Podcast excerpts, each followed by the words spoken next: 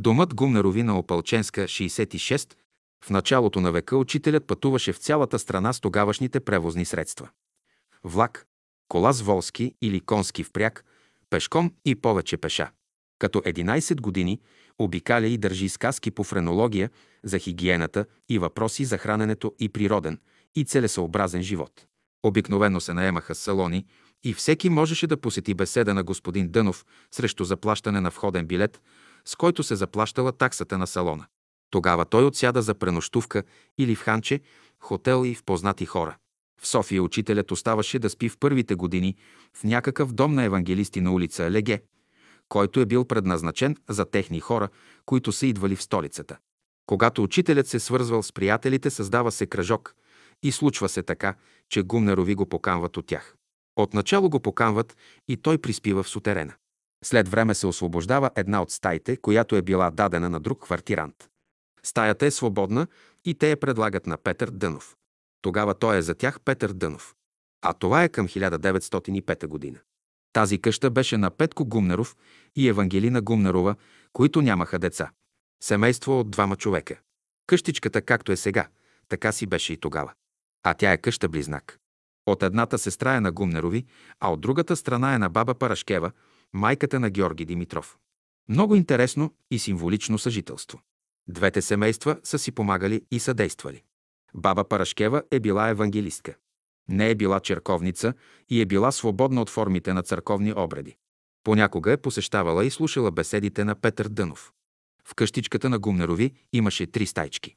Едната стая отстъпиха на учителя, а в другите две те живееха. Долу в сутерена имаше кухня и трапезария. И там имаше една стая, в която живееше Василка Иванова. Тя беше дошла от Айтос. По професия беше плетачка, имаше плетачна машина, плетеше половери, фланели, чорапи, вълнени рокли и с това си изкарваше прехраната. Василка беше къшна помощница. Тя се грижеше главно за учителя.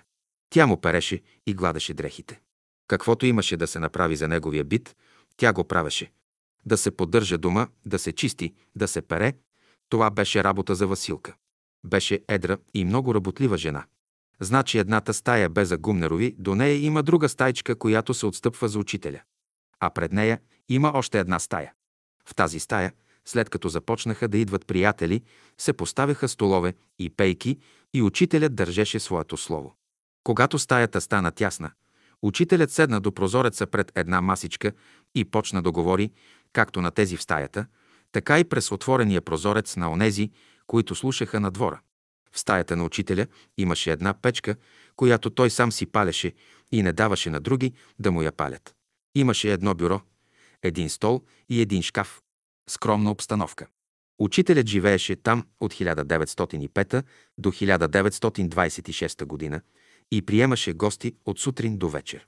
Той ги приемаше в една малка стайчка, която беше 2 на 2 метра. Идваха приятели, както и гости от цяла България. При учителя винаги имаше върволица от хора. Понякога излизаше на двора и там водеше разговори с посетителите. Той обичаше да бъде винаги спретнат, чист и никога не се явяваше небрежно облечен. Той беше изискан в той отношение. Сестра Василка се грижеше за неговата външност и за обстановката. Имаше и други сестри, които помагаха, но главната работа вършеше Василка. Когато учителят се премести на изгрева след 1926 година, Василка продължаваше да върши своите задължения. Долу в сутерена имаше кухня и трапезария. В кухнята работеха Леля Гина Гумнарова и една сестра Янакиева. Тя беше хубава, висока сестра, възрастна вече, когато ние я заварихме, но много добра домакиня и още по-добра готвачка. Тя готвеше скромно, но много вкусно и чисто. Така се осигури у Гумнерови прехраната и пребиваването на учителя и бе сигурно посрещането на посетители при учителя. Как се осъществяваше самата издръжка в този дом? По това време бяха отпечатани първите томчета беседи. Те се продаваха. А те са на учителя и от тях постъпваха средства. Тези средства ги поемаха приятелите, които се грижаха за финансовата страна на братството. Започнаха да се събират доста средства. Един от финансовите уредници беше Тодор Стоименов, един от първите трима ученици на учителя, който работеше в дружество Сингер, но беше там счетоводител и финансист. Към него се присъединиха и други приятели и заведоха едно редовно счетоводство на братството. Много братя и сестри, които милееха за делото на учителя и искаха да го подпомогнат, даваха му в бял плик от своите средства, колкото намерят за добре. Значи, те си правеха своята доброволна жертва за своите идеи. Така постъпваха средства и почваха да се набират, а учителят живееше съвсем скромно в тази простичка обстановка и се хранеше с още по-простичка храна. При своите срещи учителят разрешаваше съдби на хората, развързваше родови и кармически възли, а със съветите си лекуваше и възвръщаше към живот хора, които бяха отписани от живот от тогавашните лекари. Тези хора оживяваха, избавяха се от бедите си и в знак на благодарност поднасяха своята лепта на учителя в името на Бога.